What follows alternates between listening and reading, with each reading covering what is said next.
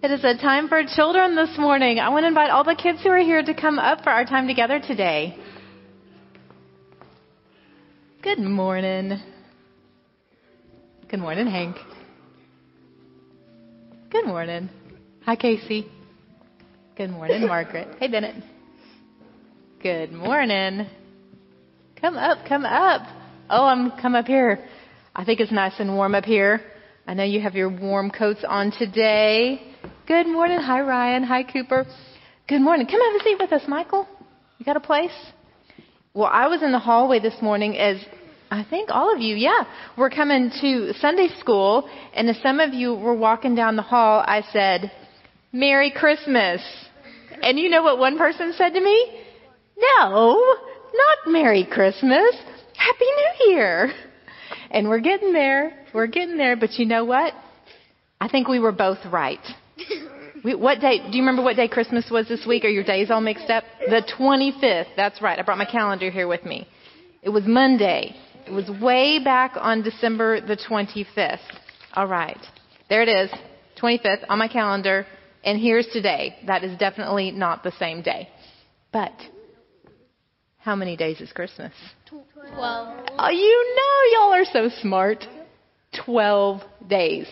12 days. So that means not, yeah, you got to put a one in front of that, right? So there was Christmas. That was one, two, three, four, five, six, seven. Today is the seventh day of Christmas. So that means we have today and we still have what? Five more? Yeah, we do. Christmas is such a great celebration, such a great mystery that we can't just do it all on one day. We have to have 12 days. Anybody know a song about 12 days of Christmas? You know the song, The 12 Days of Christmas? Yep. And for most of us, it's just a funny, silly song about some really crazy gifts that somebody who was totally in love gave to the person they loved. But did you know there's a legend, you know, and I don't know if it's true or not, but there's a legend that the 12 days of Christmas helps us learn the important things about our faith. Did you know that? All the numbers stand for something. So, you know, if you think about when people weren't allowed to be Christian and they had to be really secret about learning about their faith, this was a way to help them learn things about the Bible and about God. So, now this first one I think is the most confusing. So don't ask me to try to list them all. But the 12, do you know the Apostles' Creed? I believe in God the Father Almighty, maker of heaven and earth, and in Jesus Christ. Well, there's a way to go through that, and there's 12 important things that we say in the Apostles' Creed. So there's 12. Um, the next one is 11. Okay, trick question. How many disciples did Jesus have? 12. He had 12 until Judas. And then there was only 11. So we have 11 disciples. 10, you think about 10 in the Bible? The big 10. Ten Commandments. That's right. There's the ten, the big ten, the ten best ways. Nine. Oh, I like this one. Anybody happen to know the fruits of the Spirit? Yes. Guess how many there are? Nine. Nine. Love, joy, peace, patience. If you go through there, there's nine. Yeah. Eight. There is a famous part of Jesus in the Bible called the Sermon on the Mount. And he says, Blessed are the poor, and blessed are the meek, and blessed are the poor in spirit. And if you go through, there are eight, eight Beatitudes in the Bible for us. Seven, there's a place in the Bible where ta- Paul talks about the gifts of the Spirit, teaching and prophecy and healing. And if you read that part of the Bible, there's seven of those. Six, this is another one that's kind of tricky, kind of like how many disciples there were. Oh, no, we're not there yet. We're coming to that. Mm-hmm. How many days in the first story of creation in the Bible? How many days did it take God to create? Seven, but there were actually six because he did it. You got it. Because he rested. There's a whole week. There's seven, but six. So those eggs, new life, new creation, and then seven to rest. Five. Five golden rings. There, it's the first five books of the Bible. The law of Moses that we just heard about in our scripture, the Torah. There are five, the first five books of the Bible. Four, Bennett, you were close earlier. What are there four of in the Bible? Four Gospels. Yeah. Matthew, Mark, Luke, and John. There we go. Three. There's lots of threes in the Bible, actually. Mm-hmm. Any? Do you know any three that has to do with Christmas? Oh, there you go. The gifts and the magi. Three gifts. But there's another three that's really important to our faith. God the Father, God the Son, God the Holy Spirit. We're getting close to the end. There's two. How many parts of your Bible are there? Two. Old Testament and the New Testament, the Old Covenant and the New Covenant, the Old and the fulfillment of the covenant, and one, the partridge in the pear, Jesus, the one. And you know what? That's a lot of like information to try to remember. But in our song, there is somebody who's just crazy in love, giving all these silly gifts, like ten lords. You know, all, oh, there's some silly stuff on this list. But you know who's crazy in love with you? God is crazy in love with you. That's absolutely right. And gives us this abundance of wonderful gifts. We can't even just get the gifts all in one day. In fact, the gifts don't even just take 12 days. All the year long, God is giving God's love to you and to me and to all God's children. And for that, we have that joy of Christmas with us each and every day. Even if it's the day to say Happy New Year, right? Yeah, yeah. You are a gift to us and to this church, and we're going to say a prayer now and give thanks for that. Can we get Kobe in on the circle too? There we go. As we say, Dear God, thank you for the gift of Christmas, of your love, of your great, great love. We love you, Lord. Amen? Amen. Well, Merry Christmas and Happy New Year.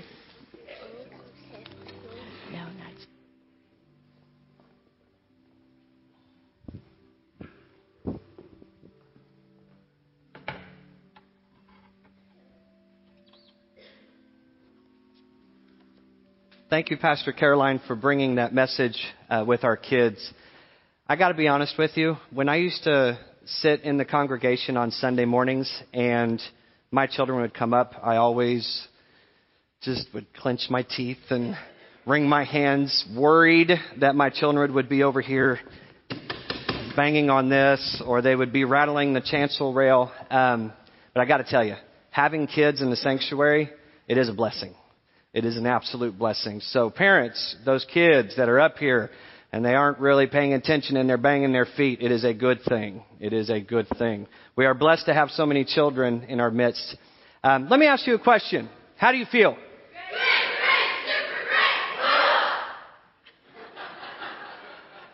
And the congregation is looking at me like I just lost my ever loving mind, right? This is how we greet each other on the third floor in the loft in the morning, okay? I come in and I say, how do you feel? And they say, Now, let's be honest.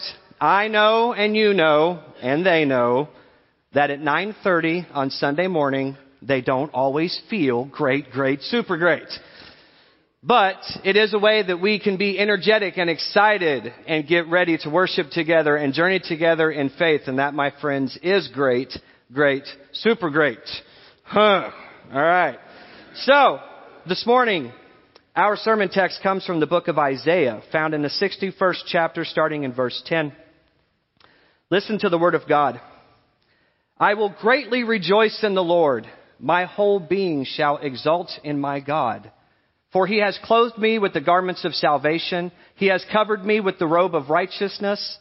As a bridegroom decks himself with a garland, and as a bride adorns herself with her jewels. For as the earth brings forth its shoots, and as a garden causes what is sown in it to spring up, so the Lord God will cause righteousness and praise to spring up before all of the nations. For Zion's sake, I will not keep silent, and for Jerusalem's sake, I will not rest until her vindication shines out like the dawn and her salvation like a burning torch.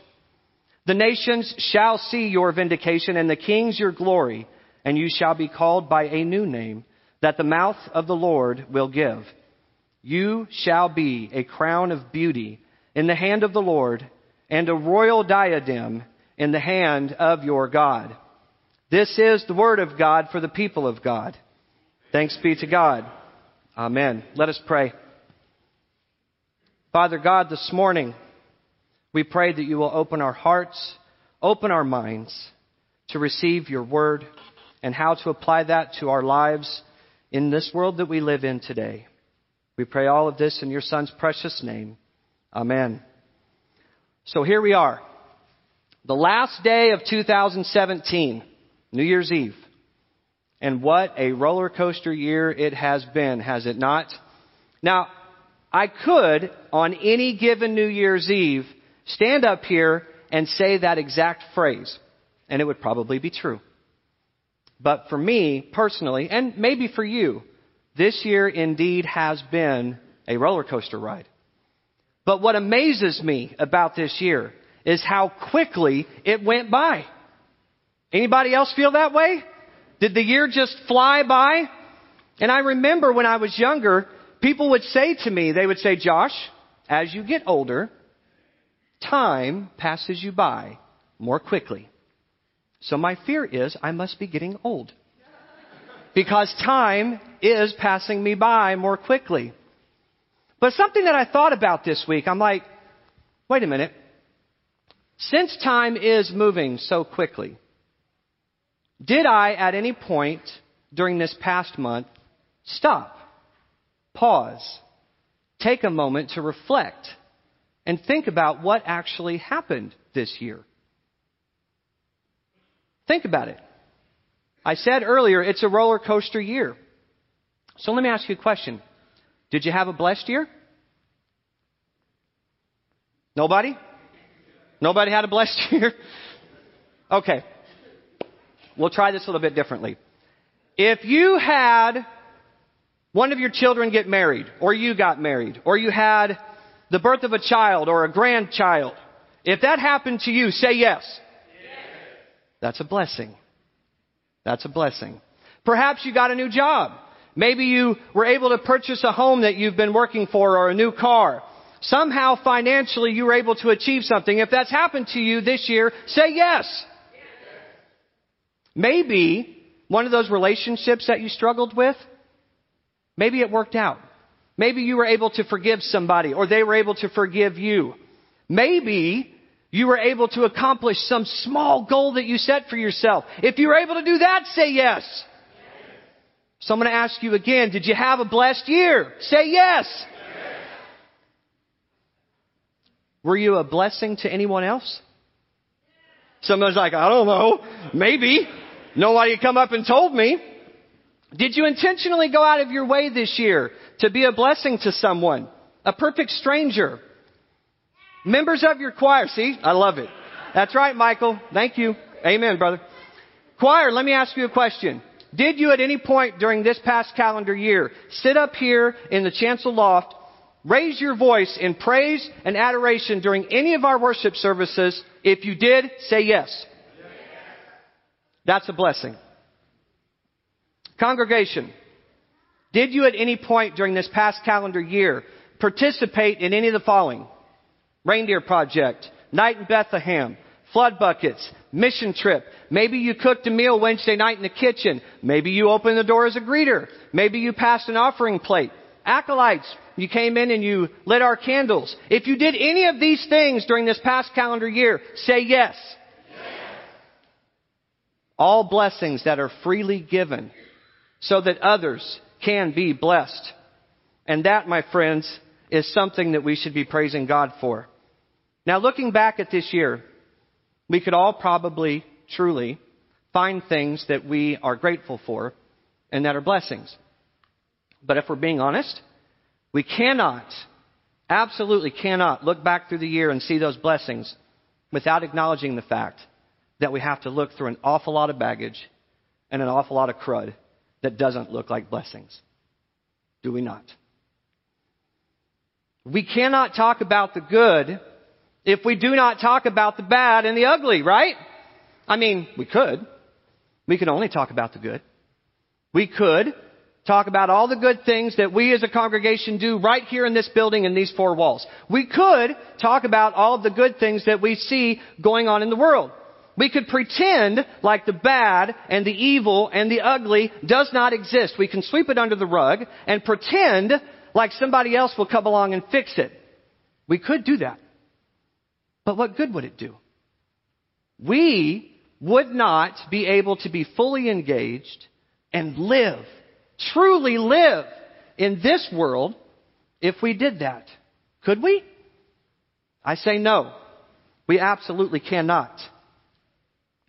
I read something the other day about this very thing, and I want to read it to you. It says, We must be willing to open our eyes and see and acknowledge the bad. We have to allow ourselves to feel the hurt, to experience the sadness and pain of our brothers and sisters in this world. When we do that, we allow ourselves to be affected. And when we are affected, we can affect change because we are motivated to do so. And I started thinking about that, and the thing that struck me was the motivation part. You see, this is the part that nobody likes to hear. We get really comfortable, don't we? We get really comfortable. When I was in chancel choir, I got really comfortable with that routine. Coming in on Sunday morning, getting my folder, robing up, and sitting up here. And waiting for the entire service for that opportunity and that chance for us as a choir to stand up and sing together. And when we were done, I would put my robe up and I would go home. And oftentimes I forgot that what the chancel choir did is a ministry. It is a ministry. But what about the congregation? Well, you're comfortable too. Think about it. You sit in the same pew, in the same seat, every Sunday morning, unless somebody has taken your seat. Right? But we get really, really comfortable. We sing the same familiar hymns during the same seasons, and that's comforting. We give the same amount religiously each and every Sunday in the offering plate, right? No, not every Sunday. But it's a comfort level. We find ourselves in a position where we get into a routine and we're comfortable with that. Where we often fall short, my friends, and I say we because it's me too, is in our testimony. And I know that when I say that word, a lot of you get real scared because of exactly what it implies. Because most people think that when somebody says you have to have a testimony, that I'm expecting somebody to stand up in the middle of sanctuary and go, Preacher, I want to testify. That's not what I'm talking about. Not everybody testifies with words. Not everybody's comfortable with that. Sometimes they're more effective and better suited to give their testimony through their actions. If you've ever been on a mission trip and you picked up a hammer and nail, you are testifying. You are testifying to God's love and God's grace and God's forgiveness that you've experienced in your life. Some people are more comfortable whenever they are able to be with our children. And they can lead our children in music and teach them to lift up their voice in song and praise to God. And that is their testimony. Others still provide their testimony through cooking in our kitchen on Wednesday nights Others find their testimony whenever they're standing in the back of the narthex and they're greeting people. Our ushers when they pass the offering plate. Those who come in early to get our communion ready. Thank you, Jimmy Noska, wherever you're at for that, by the way. That is a testimony. And we're pretty good at doing those things right here within these four walls when we're motivated, are we not?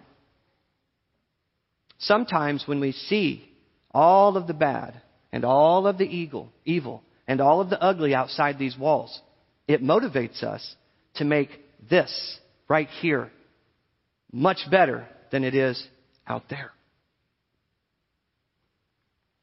But if we're being honest, that is simply not enough. That is not what we are called to do. We are called to go outside of these four walls and spread the gospel of God's love, God's grace, and God's forgiveness. That is what we are called to do. But it's hard, isn't it? It is really difficult to get motivated to go out and spread that gospel of love, forgiveness, and hope and joy in a world that is filled with so much chaos and so much desperation and death and bad and ugly. It can be terrifying at times, and it can certainly feel overwhelming. But that's what's out there. It's the good, the bad, and the ugly.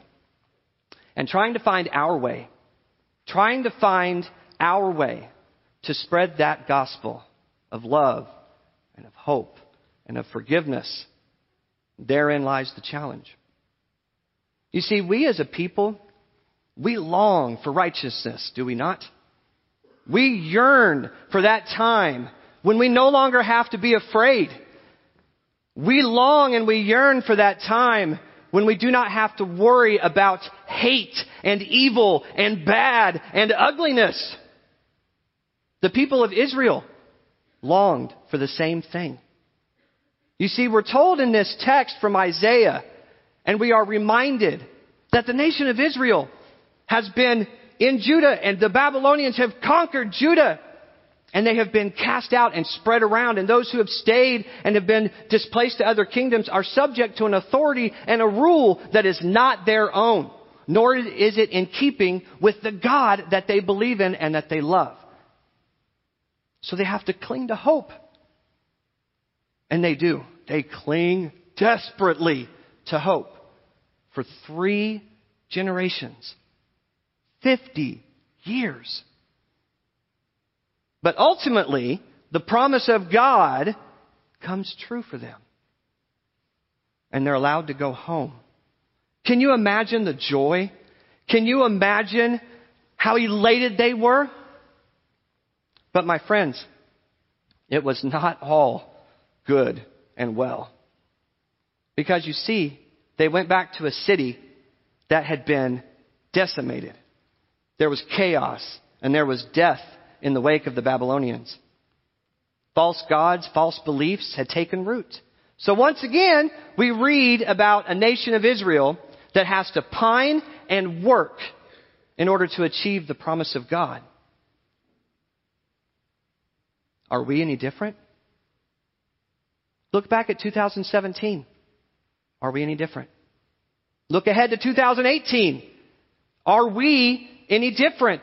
Are we not living in a world of chaos and of death where outside challenges threaten our way of life? Everything seems insurmountable at times, and yet, each and every Sunday, we gather here and we proclaim, we proclaim the promise of God. And we take it as our own. That promise of love that promise of hope and that promise of forgiveness. But my friends, what do we do with it when we leave this building? How do we do that? I want to explore that with you by making a shift and asking you a question. How many of you, by a show of hands, has ever made a New Year's resolution? How did that work out for you? okay. So now let's talk about this for just a second. New Year's resolutions. For me personally, I used to make New Year's resolutions as well. And usually New Year's resolutions revolve around fixing some sort of bad habit, right? Or by changing something in our lives to make it better for us. Alright? Give you some examples. Some people will give up sodas or chocolate. Or that sounds like Lent, doesn't it? Actually, it does. Some people will give up fast food, sodas, chocolate, cigarettes, beer, whatever. Bad habits.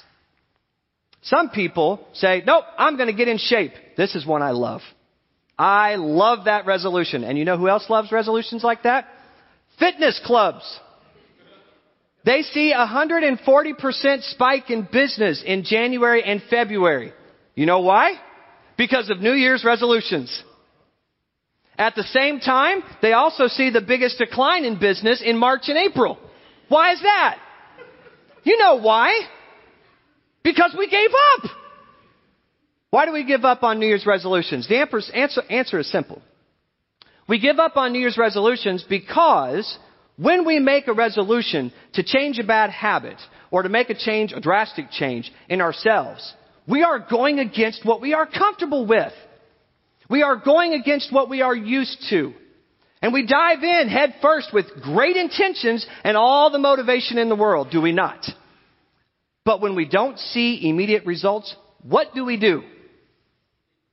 We quit and we give up.